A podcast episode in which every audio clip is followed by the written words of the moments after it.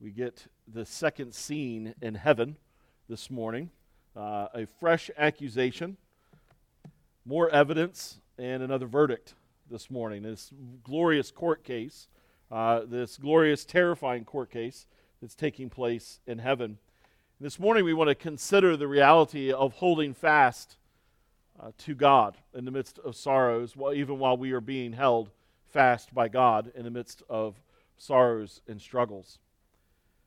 I want to read to you this morning Job chapter 2, and we're actually going to read from verses 1 all the way down through 10. It's wrong there on the screen. Um, and so follow along your Bibles with me this morning as I read. Job chapter 2. Again, there was a day when the sons of God came to present themselves before the Lord. And Satan also came among them to present himself before the Lord. And the Lord said to Satan, From where have you come? And Satan answered the Lord and said, From going to and fro on the earth and from walking up and down on it. And the Lord said to Satan, Have you considered my servant Job? That there is none like him on the earth, a blameless and upright man who fears God and turns away from evil. He still holds fast his integrity, although you incited me against him to destroy him without reason.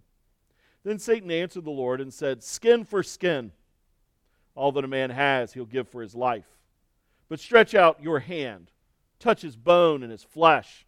He'll curse you to your face. The Lord said to Satan, Behold, he's in your hand. Only spare his life. So Satan went out from the presence of the Lord and struck Job with loathsome sores from the sole of his foot to the crown of his head. And he took a piece of broken pottery with which to scrape himself while he sat in the ashes. Then his wife said to him, Do you still hold fast your integrity? Curse God and die. But he said to her, You speak as one of the foolish women would speak. Shall we receive good from God? And shall we not receive evil? In all this, Job did not sin with his lips. Figures of speech are used to get people's attention and drive a point home. Uh, commonly, one common one in English language is hyperbole, and that's really common in a number of languages. It's exaggerated speech. You say something to exaggeration to make an effect. Famously, Jesus does this uh, when he is teaching and preaching. And he, uh, one example is he says you should pluck out your eye or cut off your hand if they would prevent you from going into heaven. Better to go uh, through life with one less, one less eye and one less hand than go to hell whole. Jesus isn't actually saying go take a hatchet or a spoon and carve your eye out or cut your hand off. He's emphasizing the terror of hell, and hell is so bad you'd rather go through life lame uh, than go into hell whole. It's, it's exaggerated speech. It's a figure of speech intended to get our attention. And there are other figures of speech, and one of them that shows up in Hebrew uh, that doesn't really find as much of a place in English is, is what we would call a list plus one. And some 38 times in the Old Testament, you have this kind of figure of speech where a list is given. These three things I say, yea, these four. Then about 38 times that shows up. Maybe one of the most famous happens in Proverbs chapter 6. Now, Proverbs 6, verses 16 through 19, the, the wisdom author says this There are six things that the Lord hates, seven that are an abomination to him haughty eyes, a lying tongue, hands that shed innocent blood, a heart that devises wicked plans, feet that make haste to run to evil, a false witness who breathes out lies, and one who sows discord among brothers. Now, I'm not going to give you the other 37 examples. But I do want to point out the way it works in the Bible to make a point to you this morning. First of all, all the things in the list communicate the same thing. They're, these are all things that God hates, and they're all things that are an abomination to him. It just is a figure of speech to kind of emphasize. So they all fall under that. Uh, so it's not that these six things he hates and this last one's an abomination. They're all a part of that list. Secondarily, though, they build to the end. Now, they don't necessarily build in how much God hates them, but in this figure of speech, the way it would work, the last thing you listed would kind of be the biggest impact, or maybe the worst thing, or the biggest blessing if you were listing blessings, right? Um, if you were to say these, these three things about my spouse are a blessing, yay, these four, right? Um, you probably wouldn't end with they make coffee for me in the morning. That's a blessing. That's, that's a good blessing. It's a good gift from God. But that might be number one. Uh, it, maybe number four would be they've been patient with me for 20 years or, or whatever it is. And that's a big one, right? Because they, now they got to put up with your mess, your nonsense. And so they all communicate the same thing, but they all build. And so in that list in Proverbs, it's, it's stunning when you get to the end that the one he ends with is one who sows discord among brothers. And so that's more, it's, it's getting more emphasis than lying. It's getting more emphasis than pride to divide relationships is a big deal. And so this is the way these lists work. Now, I want to say that to you because as I've been wrestling through the book of Job, and, and I, and I, I think that's the best word, right? You study the book, but you wrestle through the book of Job. It, every week, the studying is rich and it's, it's so encouraging, it's so hard. It feels like Jacob wrestling with, with God all night, every, every week. And that's a good thing. That's, that's, that's, that's good. I'm not complaining. I'm loving that, but it's hard work. And in wrestling through it, I, I was coming to this point, and I began to think about the difficulty of, of trusting God. And, and because that's what we see from Job here particularly in chapters 1 and 2 in a very overt way, and we'll see from chapters 3 on in a very different way. But we see this clinging to God, uh, this gripping fast onto God, and, and it's just, frankly, astounding and scary. Um, because when we know our own hearts, I, I've yet to meet a Christian, and, and, if, and if you're here this morning, this, this would be you. Um, please let me know.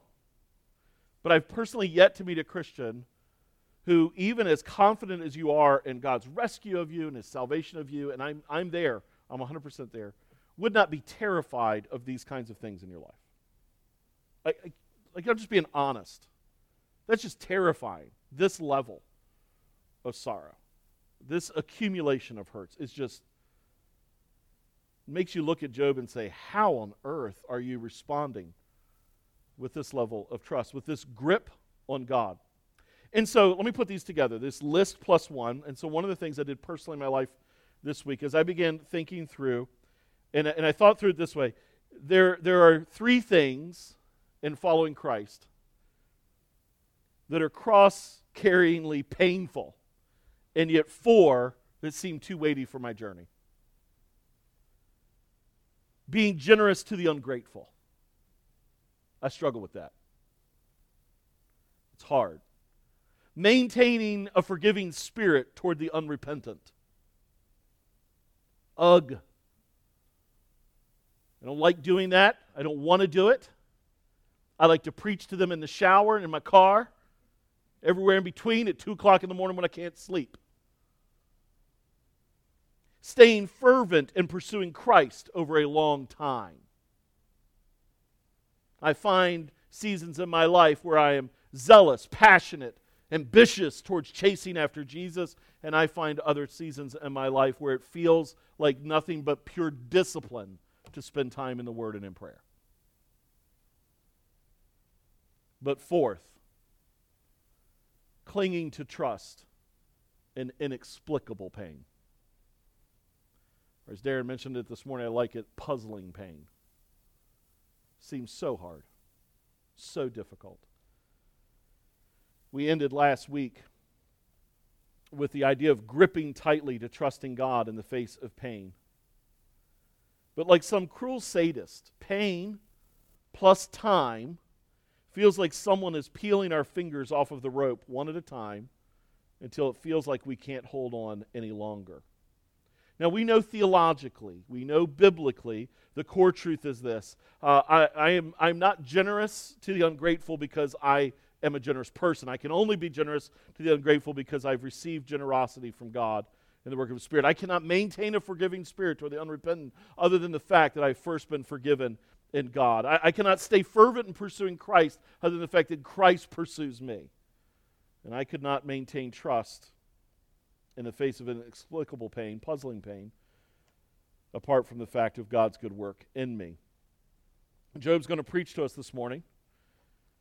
And the truth, our big idea this week is God holds us fast, yet let us strengthen our grip of trust. When I worked construction, did drywall for a number of years, uh, there was these two guys, and they I, I, don't know. Some of you will know this reference, some of you won't. That's, that's okay. You, you're not cultural unaware if you don't. But back when I was a kid, the Muppets were a big deal, and we'd watch the Muppet Show. There's the two guys that sat up, the two old cranky dudes that sat up in the balcony or whatever, the box seats, and they're always ah, ha, ha, laughing at each other. They thought they were hilarious, right? And, and these two drywall finishers reminded me those two cranky guys. Every time I went to see them, I'd sit in my truck and just prepare myself before I went in because they had dry humor. They'd always make fun of me. They always thought they were hilarious. They're laughing at their own jokes, and you're just like, okay, I got to go deal with these two yokels again, right? Um, and so I remember going in one time, and the one guy, he said, Steve, how strong is your grip?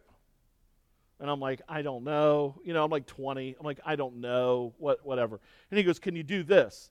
And he went over to a drywall bucket of mud, five gallon bucket of mud, and they have places where you can cut them on the side to pull the lid off, then you can seal it back up. He hadn't cut it, hadn't done anything to it, and he reached down with just his fingers and he picked it up by the lid and shook it, just gripping it with his fingers until the top popped off. Now, I'm going to tell you that's first of all painful.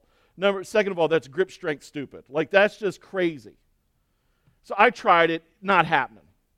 Ain't happening. And then he did it with one hand.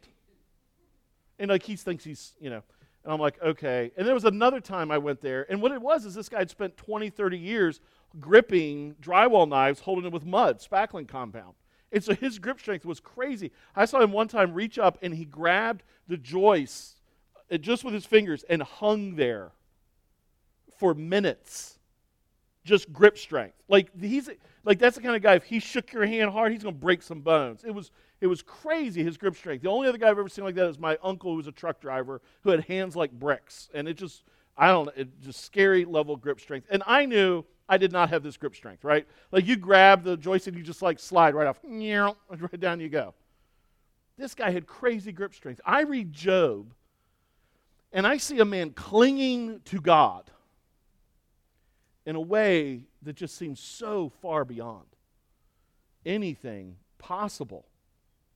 And so I want to learn from him. I want to sit at the feet of the prophet Job. Peter calls him a prophet later. And I want to learn from him. And so let's work our way through the text this morning, uh, kind of verse by verse, and understand what's going on here. First of all, we've got this brand new accusation. Let me reread these verses. We'll see the seed in heaven. I'll maybe just make some comments as we go along, and then we'll hit the heavenly response and, and what's hatred and love. Again, there was a day when the sons of God came to present themselves before the Lord.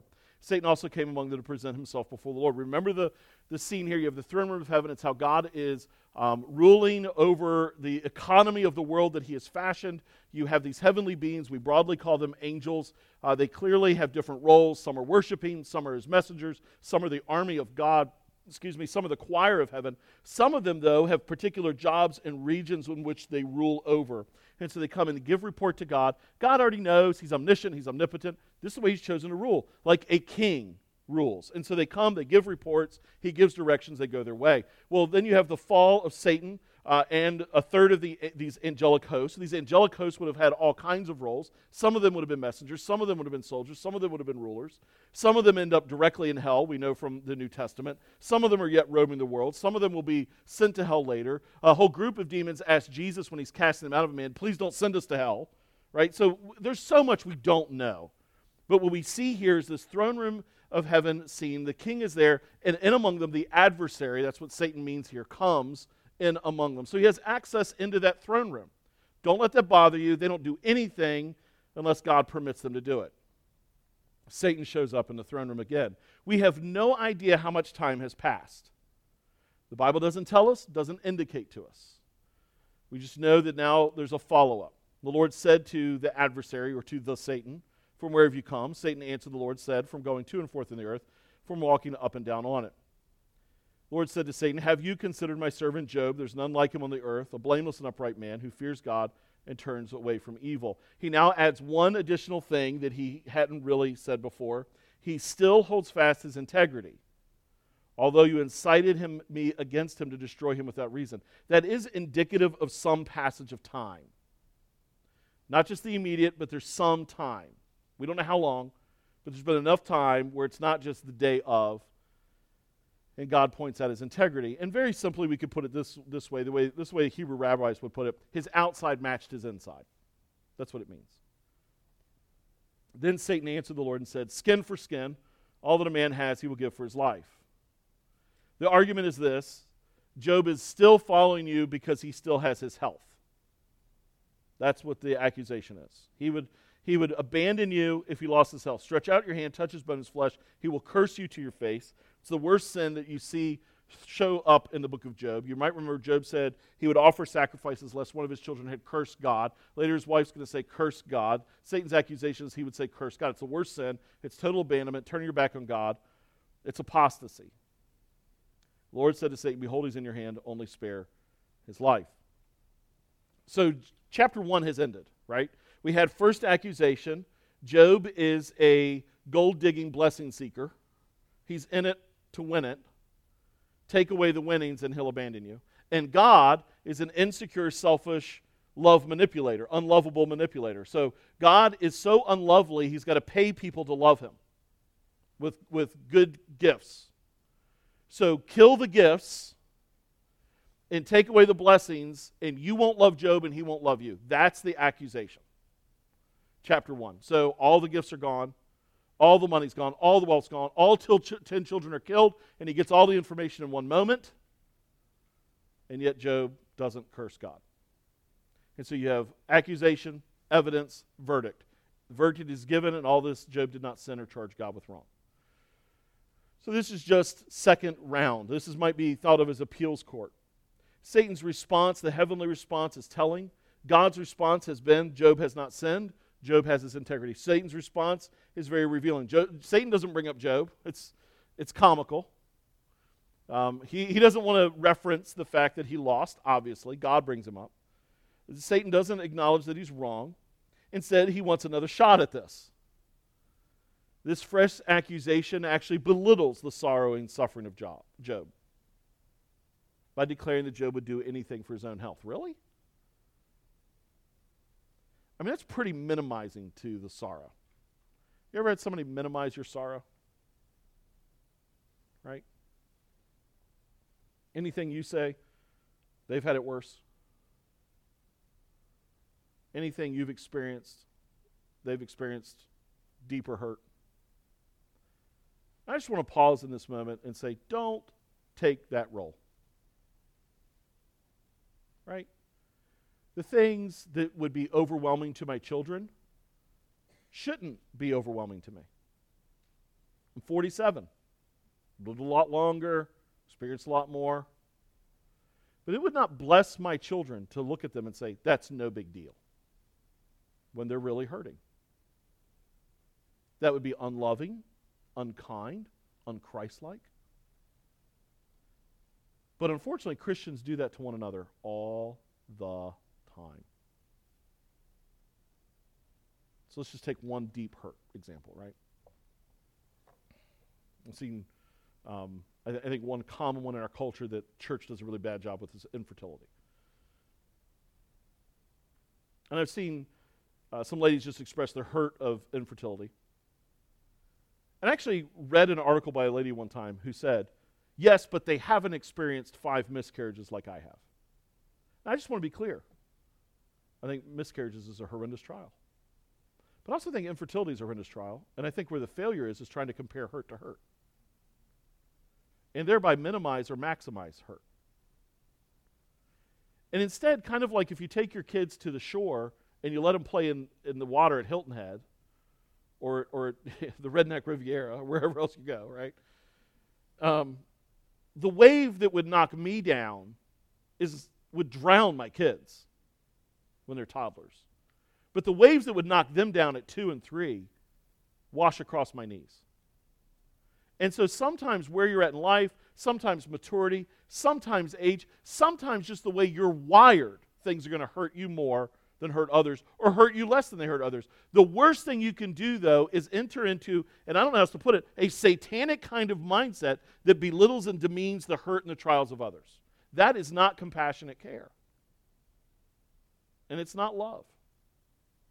But that's exactly Satan's response. I mean, that's, isn't that pretty stunning? Skin for skin. his, his perspective is, you know, Job's really okay with having lost all of his servants, who he clearly would have cared for, all of his earthly belongings, and all 10 of his kids. As long as I got my health, I'm okay. Baloney. Let's talk about what real hatred and love is in the midst of suffering. I want to remind you of that wonderful little phrase that I shared with you at the start of the study in Job from Joni Tada God allows that which he hates to accomplish what he loves. We have to hold this tension in our lives and in the book of Job. God does not delight in the pain and suffering that Job is going through. He is not Job's tormentor. He's, as one commentator helpfully wrote, he is Job's good, good shepherd in the midst of his suffering.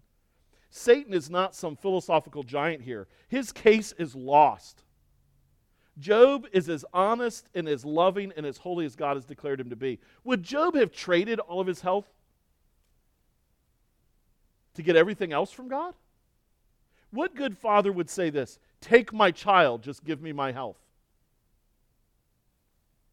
I've never met one. I mean, I know that there are abusive, horrible dads out there that would say that. I know that. And, and, I, and sadly, if you had that kind of parent, I, I'm stunned and and saddened with you.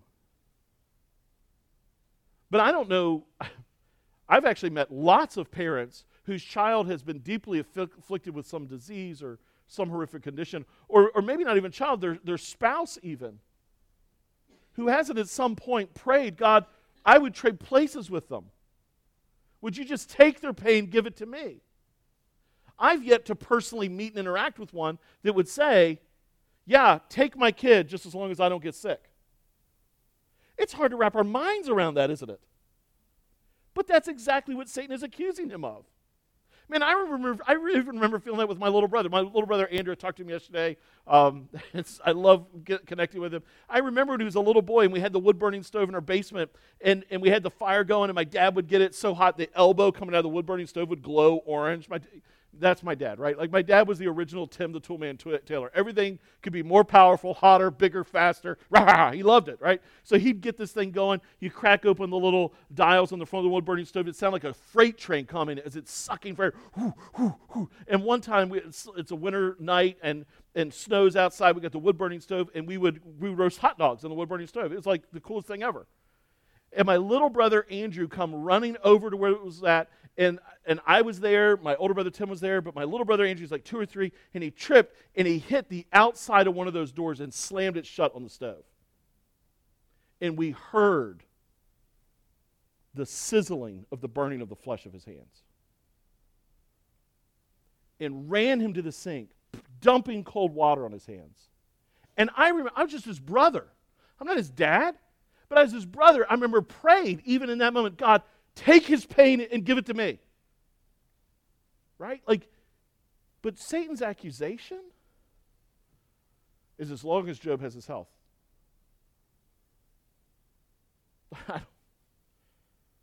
it's stunning. The diminishing and the demeaning of his pain and his agony here. So let's be clear Satan is serving his own purposes of causing pain, sorrow, and strife. Satan is not some philosophical giant, he's not some questioning apologist. He is serving his own ends. What we have God in his sovereignty doing is superintending even over Satan serving his own ends to accomplish a greater glory. Satan himself is an enemy who wanders the earth. Why? Why is he going to and from the earth? 1 Peter 5 8 tells us, seeking whom he may devour. He wants to consume us. He wants to shred us like a lion going after the weakest. We learn later that he devises schemes, strategies. He sits and concocts ways specifically to harm God's children, 2 Corinthians 2:11. We learn that he only seeks to steal, kill and destroy, John 10:10. 10, 10. Here on Palm Sunday, we understand that this week 2000 years ago, he actually possessed Judas to drive the betrayal and the crucifixion of Christ, Luke 22 3. I'm not even sure that he had to have possessed Judas to get it done. I think Satan just wanted that much of a part in it. Judas was already bent for money, right? You go, you bet, read back through the New Testament Gospels, seeing who Judas was. Judas is the one griping when a woman worships Jesus, spending money. He's the one that holds the money bags. We find out later he's stealing money. Judas was all about the money. He sells Jesus out for 30 pieces of silver. Like, he is money driven. But Satan is actually possessing him. Whether our suffering is heavenly ordered like Job's, whether our suffering is the result of living in a sin fallen world under Satan's control as the prince of the power of the air, or whether our suffering is part of the natural course of our lives under the providence of God, we can know that Satan's part is only to do us damage. Satan can't attack God, so he assaults what God loves dearly his image bearers. For God, his love is pure, strong, initiating, sacrificial, and steady. And so he's let loose. If you read slowly through Job, if you somehow find a way to distance yourself from your knowledge of the story ahead of time, you get to this point, you get to this end of verse 6 Behold, he is in your hand, only spares life, and you are rightly terrified of what's about to come. Like, what else is there? I mean, if we're real honest, if Steve John's real honest with you, maybe you're not with me on this, and that's fine. I'm, I do not but I can tell you, I, at this point, I'd be saying, God, just kill me. Just take me. I mean, what else can there be? But there is yet a deeper pain to go through. So Satan went out from the presence of the Lord and struck Job with loathsome sores from the sole of his foot to the crown of his head. And he took a piece of broken pottery with which to scrape himself while he sat in the ashes. And his wife said to him, Do you still hold fast your integrity? Curse God and die. But he said to her, You speak as one of the foolish women would speak. Shall we receive good from God, and shall we not receive evil? And all this Job did not sin with his lips. There are new physical wounds. The primary presentation of Job's affliction is this presence of all over painful boils and sores. And the only relief is as he sits in the trash heap that would have been outside of his house, the ash heap. Um, he sits there, and that's where you would throw pottery, junk, whatever. And so he's sitting in the trash. It's a way of saying, I'm trash. Um, this predates Mosaic law. This predates it of having any holy inclination or association. And he would just take these broken pieces of pottery and just scrape these boils. There are pictures I could have shown you, and I chose not. The, the open sores, the suffering that's going on. It's difficult to imagine the pain, the swelling, the weeping of these burst open boils, the scars that would be a result of this. Verse 12, uh, if we were to fast forward, says something interesting. When his friends show up, says, When they saw him from a distance, they did not recognize him. Uh, the language there is actually eerily similar to the language used to describe the marge image of Jesus in Isaiah, whereas he would have looked inhuman, more like an animal than a person at this point. The rest of the book of Job gives us more descriptions of what he is experiencing over the time as this goes on. Job 7, verse 5, tells us that there are maggots that keep getting into his open sores. While we're here at the beginning of his suffering, later in Job 7, it seems to indicate there were continual rounds of these boils that kept coming. It's not one round, it's not like he was suddenly covered with boils. He scrapes them, he's sore, and he's healing. But it was a persistent condition that had somehow occurred. More information is given in Job 30 30. His skin, his skin is described as being black. In other words, some of the skin, as a result of his condition, as the boils would break open, as they'd weep, and pus would flow from his body, that it would actually kill some of the skin. And so he's covered in dead and decaying skin. It's what's attracting the maggots that keep eating. Scabs keep forming instead of any kind of healing. There are fresh infections that keep occurring in Job's body that Job 30 tells us that he's feverish.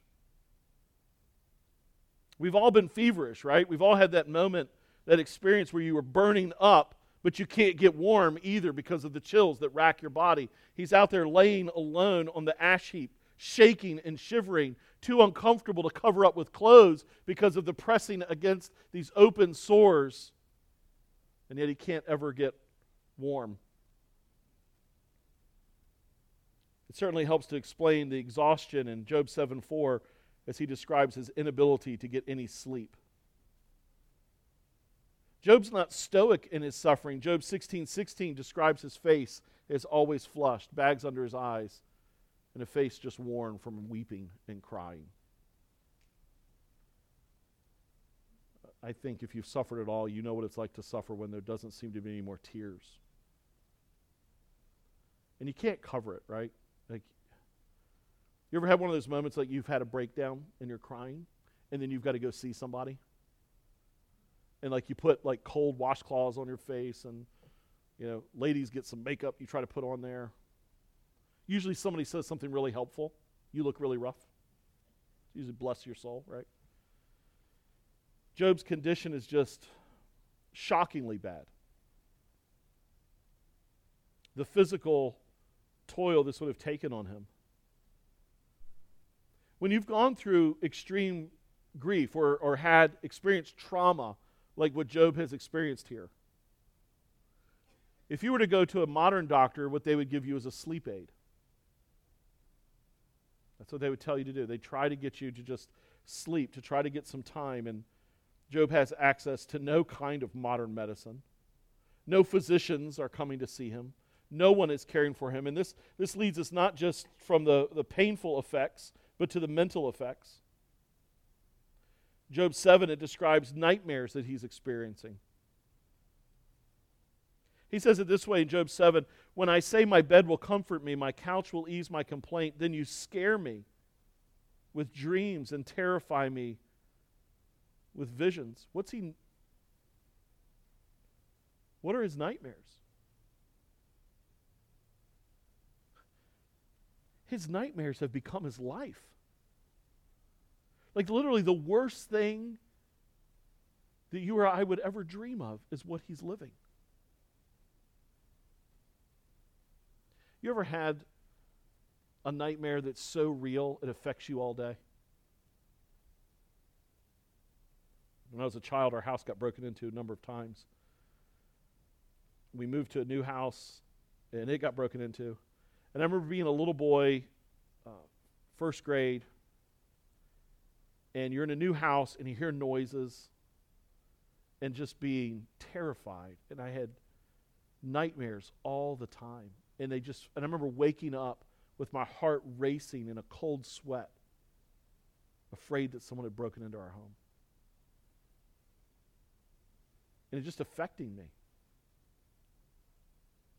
The funny thing is, I, I, thought, I thought nightmares were the things for children.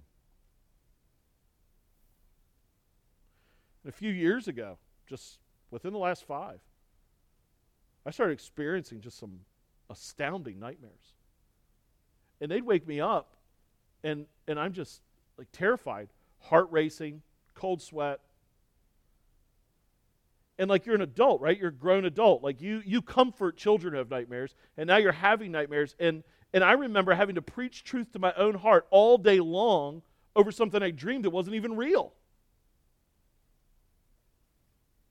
nightmares rob you not just of your rest but even of your day job can't even get any sleep the mental anguish we don't know what was the result of the disease afflicting him the result of not eating right He's a gaunt man. We don't know if this is a metaphor, but in Job 19 17, he basically says his breath has become a stench to his wife. Now, it could be that he stank, his breath stank that bad. But I got to tell you, just to be honest, Job's already sitting on the ash heap covered in open weeping sores with maggots.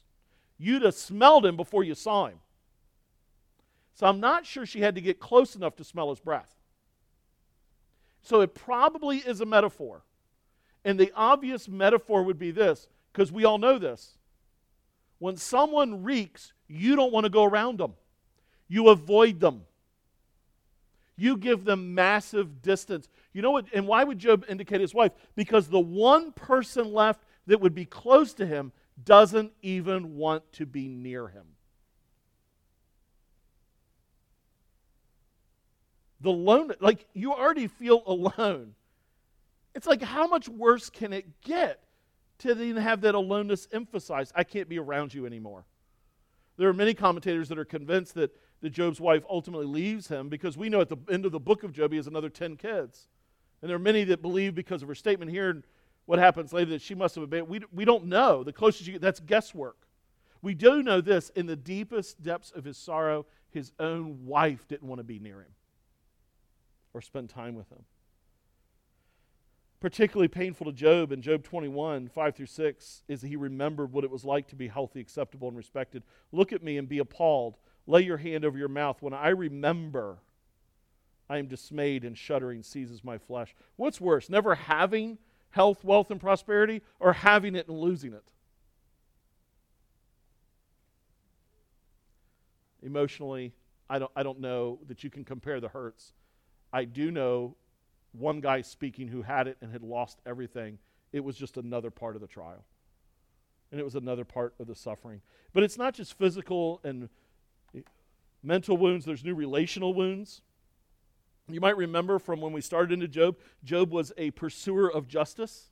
Job cared for the widow and the orphan. Job helped strangers and the impoverished. Job was influential in the community. People would hear somebody else having a problem, and they know Job doesn't even know him, and they would bring to Job somebody else at a distance problem, and Job would investigate it and go help these people.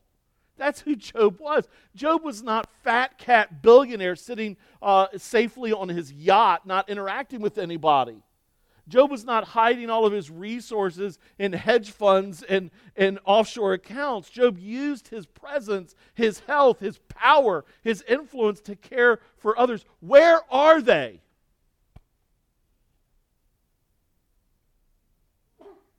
You ever suffered? And your phone goes silent?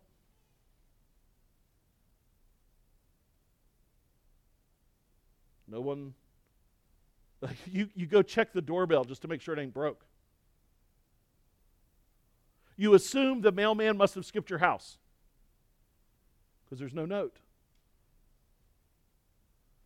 Job has been completely and utterly abandoned. Is there nobody to help bind up his wounds?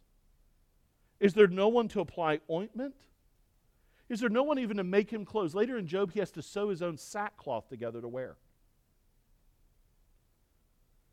no one to bring him food and water.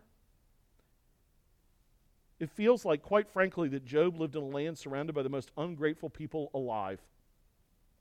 And I think there's two truths for us there. First of all, it's astoundingly uncomfortable to be with suffering people. They cry, they're in pain, we can't fix the situation. Often we convince ourselves that if we can't fix it, then we're of no help. Early on, doing counseling, getting a degree in counseling, doing counseling, I grew up with all brothers, so I was not well acquainted with, with crying women. I just wasn't. Just wasn't, right? I'm, I was naive and stupid, right? It's, it's a me problem. I'm just owning that. And then, and I remember way back, I'm, I'm in seminary working with classes, and um, this couple came and, hey, can we get some some help. Some, I mean, we're like 45 seconds into this counseling session, and she's like in ugly cry mode. Like the, like, and I'm like, I don't even know what to do with this. And I remember there was a real part of me at that point that I didn't want to ask any more hard questions or say any more tough things because I was real uncomfortable with people who cried. And then over the years, just spending time with people, and I just want you to know it has never yet gotten easy being with people who are broken and grieving and suffering is not easy. It isn't, particularly when you can't fix the problem. There's no pill to tell them to take. There's no shot to give them. There's no verse you can read. Uh, you know, all things are working together for good for those that love God and His kingdom. Oh, my word, that's amazing. Now I'm free from my sorrow. You can't just reach into them, grab the grief, and pull it out. And the temptation, because it's so uncomfortable to be with suffering people and grieving people, and that you can't fix their grief, the answer all too often for many people, including Christians, and this should never be the answer for us then, is to avoid them. To think that somehow our presence alone makes it worse. I had somebody tell me one time, they, uh, when I was going through a season of grief, they said, I, I just, I feel bad. I haven't said anything that helpful. And I said, but you were here. you've cried with me, that's enough. And I think the funny thing, the ironic thing is, there are many people who've suffered and grieved, and you start to think, but my grief isn't the same kind of grief, so I must not be able to be a help. I haven't lost a spouse or a child or or a job or had that kind of health news, and so I don't know what to say. But the reality is listen to me now. If you've walked this globe and you are Christ's child, you have experienced grief and suffering. And so in the book of Romans and in the book of Corinthians, when he calls us to weep with those that weep, notice that doesn't say weep with those that weep and give them the answer that takes away their weeping. It's presence. It's affectionate love, and Job gets none of that. His friends will show up for a week, but uh, hang on because they got lots of messed up stuff to say. Job is alone and abandoned. And so I think first of all, it's astoundingly uncomfortable to be with suffering people. I think second, second, the introduction of Job's wife is provided by the narrator to give us some insight into how these people viewed him and why they stayed away from him. The introduction of the friends is going to give us the other perspective. Now, that, their perspective is going to dominate the rest of the book, so we'll spend a lot of time with them. I'll just mention it here. The suffering is Job's fault, and so there's some sin, known or unknown, and so the way I can help him is to help him fix the sin. Fix the sin, that'll fix the suffering. This is the only time Job's wife shows up in the book, though, and her words are not kind or helpful. we don't want to read too much into what she says here but we want to understand its value in its context. Now, Job's wife has suffered all the same losses as Job, including all 10 of her children killed. We don't know how much time has passed between the first assault by Satan and this one. They've lost all standing. They have lost all respect. They have lost all their money. They, most importantly, have lost all their children. What she says is important, though, for this huge reason. She acknowledges his integrity. Why do you stick to your integrity? She believes on some level this is unfair for Job to experience this. His, the woman closest to him, the person who knows him best, doesn't believe Job has done anything to deserve this.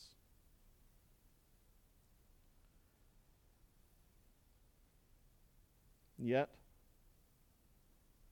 this new situation must have been stunning to her. We could easily picture Job and his wife holding each other, weeping,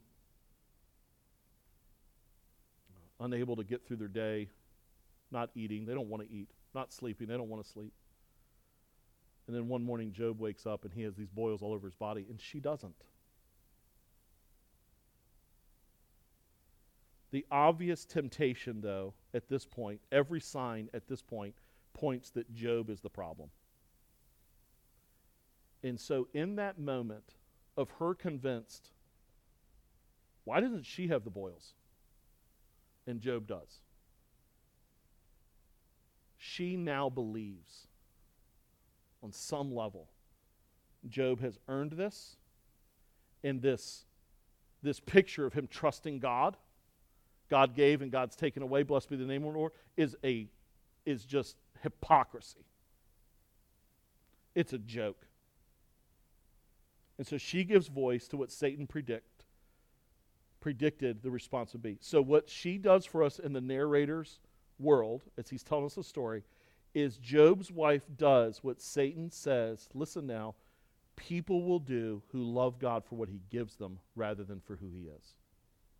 This matches the parable of the four soils when Jesus talks about you'll sow the seed and different will spring up. There's four different kind of soils, but one will spring up, and when things get hard, they fade away.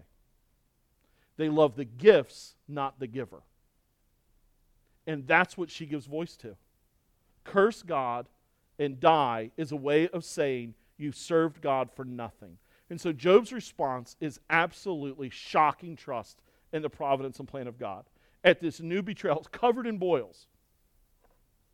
Like, I don't know about you. Like, if I got a headache, like a, a serious headache, I don't do man flu, right? Like, like the wimpy stuff. But, but if I got a serious, like, raging headache, uh, sinus infection, something like that, I want a little sympathy from my Beth Ann, right? I want a little bit of, uh, can I get you some Dimetapp? Can I get you some stuff? Do you need a cup of, uh, a cup of chicken broth? I want some, I want some care, right? Like I'm wrecked. And the care she provides, this, this wife, is more condemnation. And so for Job to respond rightly, in the spirit, you speak as one of the foolish women would speak. Shall we receive good from God, and shall we not receive evil? That's like gripping trust on God that blows my mind. How is that possible? And that just takes us then to this grip of trust. How does Job respond with such trust in God? It's real, it's sincere, it's deeply felt, uh, we have the narrator's verdict once again. Job does not sin in this response. There are three things that are cross carryingly painful. Yea, four that seem too much for my journey being generous to the ungrateful, maintaining a forgiving spirit toward the unrepentant, staying fervent in pursuing Christ over a long time, and clinging to trust in inexplicable pain. How does he do it? First of all, because he's actually held by God's safe hand. Job is the first book. There's so much more to come in God's progressive revelation of Himself. We learn more about God's plans. We learn about His relationship with His children. We learn things like that we forgive because we've been forgiven. We love because we've been loved. We're generous because we've been made joint heirs with Christ. We persist in pursuing Christ because He chased us down and made us His own with new desires and a new nature. And we hold on to God. Listen now, we hold on to God in deep trust despite puzzling pain because he holds us fast. David knew this in Psalm 63. Listen again. Darren read this this morning. My soul clings to you, your right hand upholds me. My trust in God and my clinging grip is predicated, it's preceded by, it's empowered by God holding me. And the confidence I have it's not in my weak and feeble heart, because my heart is prone to wander in the flesh, but it's in God's empowered grip upon my very soul. When I worked at camp, we had a 30 foot high climbing tower. and uh, one of my jobs was to belay kids as they climbed this tower and, and climbing wall, and it was so fun. And, and the hardest course had four courses. The hardest course had a box and so to climb around this box, you literally had to hang upside down and get around it. And you'd have very inexperienced climbers or, or weaker people. And when they were, you would hold that belaying rope really taut. Like, honestly, um, so strong that if I wanted to, I could actually pull them up the wall. Right? And so you'd have these kids, and they'd, they'd get under the box, and then their legs would be swinging free. And so they're supposedly now holding their entirety of their body weight by their hands. And most of them could, simply could not do that. There are some athletic kids that could, for sure, but most could not. And the only way they were there is if I held the rope tight. If I gave them a little slack, boom, they fell right off. Right? But if somebody was an experienced climber, you, I would give them lots of slack. And I'll never forget, we had this one guy, and he scrambled. He, I, he, may have been Peter Parker, man. The kid is scrambling up the wall. He gets to the box, and I had, there was a loop of rope to his harness. I mean, he, if he falls, he's going to fall a solid five to eight feet. It's not going to be a comfortable experience, but I wanted him to try. And he got there, and I saw this kid, and it was amazing. He did one pull up, did another one, and when he let down that time, he pulled himself up with such strength he launched himself into the air. And I'm like, who is this kid? Right? And he missed. Boom! There was a wail of grief. And throughout the week, I would belay this kid every time. And I'm like, I'd always want to do it. And by the end of the week, he launched himself, grabbed it, made it to the top, and rang the bell. His grip had increased even in the week. His confidence had, inc- had increased. The fear was gone because he knew even if he missed, even when he couldn't hold on, he was held. and he was safe. Wasn't his power, wasn't his strength, wasn't his ability at that moment. All of his trust was sourced in something else. Now, the truth then is this we learn, the psalmist gets it. Paul will tell this later that we are held by God. If you are God's, you are held. Now, I just want to pause this moment and say, not everyone is. Not everyone is held by God. That trusting relationship, that being held fast by God, is for those that have turned from trusting themselves and turned to Christ. It's people that have turned from their sin, turned from their supposed goodness, turned to faith in Christ. Job responds in trust. You and I can respond in trust because he and we are held by God's hand. But hear me right and hear me now. If you have not repented of your sin, turn from your sin, and put your faith in him alone, if you think it relies on your grip, watch out because your fall will be great and devastating. The confidence we have is that we are owned by him. But then I do want to tell you strengthen your hand. Paul helps us more with this in this beautiful relationship when he talks about his own trials in 2 Timothy 4:17. He says, "But the Lord stood by me and strengthened me, so that through me the message might be fully proclaimed and all the Gentiles might hear it. So I was rescued from the lion's mouth." Who is the lion there? He wasn't the lion Daniel. He is talking about Satan who roams this earth.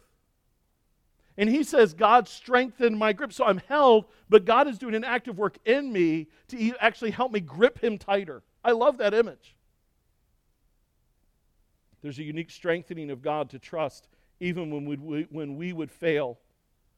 I want to call you to trust God's hold on you, but also to realize that He is strengthening our trust in Him. We must rest in His care, even while he call, His call is to grow stronger in our grip of trust. How can you do that? I'm going to give you three practical ways, and we'll be done.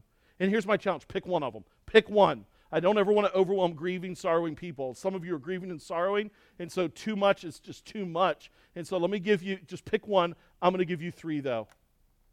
Number one, remind your heart of trust. This is what I want to challenge you to do write, dictate, or record your testimony of salvation. It's the first moment of trust in your walk. Now, listen, for some of you, I want to be very clear. For some of you, you could actually say, Man, I just remember mine. I remember when I was nine years of, old, nine years of age, terrified out of my brain. Uh, they just showed the Thief in the Night movie. You're like, Ah, I'm going to die. Trumpet's going to sound. I'm going to be left behind, get beheaded. I'm going to die. And I need Jesus. I heard the gospel tons of times, tons of times, tons of times. Nine years of age, waited desperately Sunday night to literally run down the aisle because I thought that's what you had to do. And fell on my knees. But I remember what it was is my eyes were now opened. I wasn't a good person. I wasn't a good kid. I was a sinner who desperately needed Jesus. I couldn't fix myself. God, would you save me? I'm, I'll follow you. And so maybe yours is, is that, right? Something similar. But maybe for some of you, it's been a progression over time. Now, we know theologically there was a point in time you were converted, but maybe you can't point to this. I don't really care. And it's not actually what's important. What's important is that you can look back in your life and see God has changed me. He's given me new heart, new desires, new loves, new life. And so I chase after God. When you look at my life consistently, I believe and I follow. Not perfectly, but I believe and I follow. Record it, write it out. Don't sit it. Now, don't, uh-huh, I say this to you, don't take lazy man out. Well, I already know it. I'll just think about it in my head. Write it down. Can you be disciplined enough to strengthen your grip, record it. Voice record, voice text it. I don't care. Get it out. Compel yourself to do the active work. That's one. Secondarily, speak to God and others. Isaiah 30, 15 says this For thus said the Lord God, the Holy One of Israel, in returning and rest you shall be saved. In quietness and in trust shall be your strength. But you were unwilling. Now, it's, it's a stunning moment what God was telling Israel was this they could find strength and rest in being quiet before God and trusting. What happens later is they say, No, let's raise up an army, we'll deliver ourselves. Now, that quietness is almost an oxymoron. because what he's talking about in your quietness there is stop trying to do it in your own strength. We are quiet before God not necessarily when we are silent, but when we stop trying to fix our grief and sorrow and suffering. Instead, we talk to him about it. we work through lamenting. We speak of it to others, both to work out what the turmoil is in our hearts, to help reveal struggles, and to ultimately strengthen our trust in God. One massive benefit I personally have discovered recently in this is finding lament psalms to give me insight into my struggles, even as it comforts my heart to see God give voice to my sorrow as I talk through it with somebody else. I saw one this week. Uh, read th- was working through a lament psalm with Darren, and there's this unique moment where it talks like it's Psalm six, and the psalmist David is complaining to God about evil people, and at one point he starts addressing the evil people. The evil people are not there. Like he's praying to God, and at one point he goes, "So you evil people better watch out because God's on you." Like they're not there. And I'll be honest with you, I was like, "Oh, that is so good. I am not insane." Because I cannot tell you how many conversations I've had with evil people in my van. And they're not there. It was so comfortable. I'm like, oh, there is a voice to the grief. And so it's so almost comical as I'm realizing it because my heart is being turned to worship to God. Talk to God and others as you process through grief and pain. I'll give you a third one, and we'll be done. Make note. My wife and I have learned that God meets us in our sorrow. Sometimes it feels like a flood of soul nourishing waters, and other times it feels like a trickle. This week, a dear saint in our church texted me this. I'm going to quote, so you can about to get found out, Brenda. Let's call people out. This is what she said You have been on my mind and in my prayers. May the Lord let you feel his presence and his control over all. May you stay anchored in his word. One thing that gives me comfort is it is not, listen now, not my hold on God, but rather his hand that never lets go of mine love you and lifting you and Beth to God. Now, I, this is important for you to know. She wrote that Thursday afternoon. The sermon was largely written Wednesday. And so when I say to you, God holds us fast, you tell me why he had a saint in the church preach my sermon to me before I ever preach it to you because God meets us in our sorrow. Make note of when and how you see God meeting you in your grief and loving you with truth. God holds his children fast, but may we strengthen our grip of trust. Father, we thank you for dealing so kindly with us. Father, we thank you again for Job what terrifying things this dear brother have experienced. Lord, I feel like we all owe him a huge hug and a thank you. Father, we know it's you in him and through him. But Father, even in saying that, we also know that, like Paul said, that you bring suffering at times into our lives just so we will have ministry to others. Not maybe not the only reason, but a large reason. And so, Lord, teach us from Job deep theological truths, but also practical outworkings so that we might grow in you. We pray this in Jesus' name. Amen.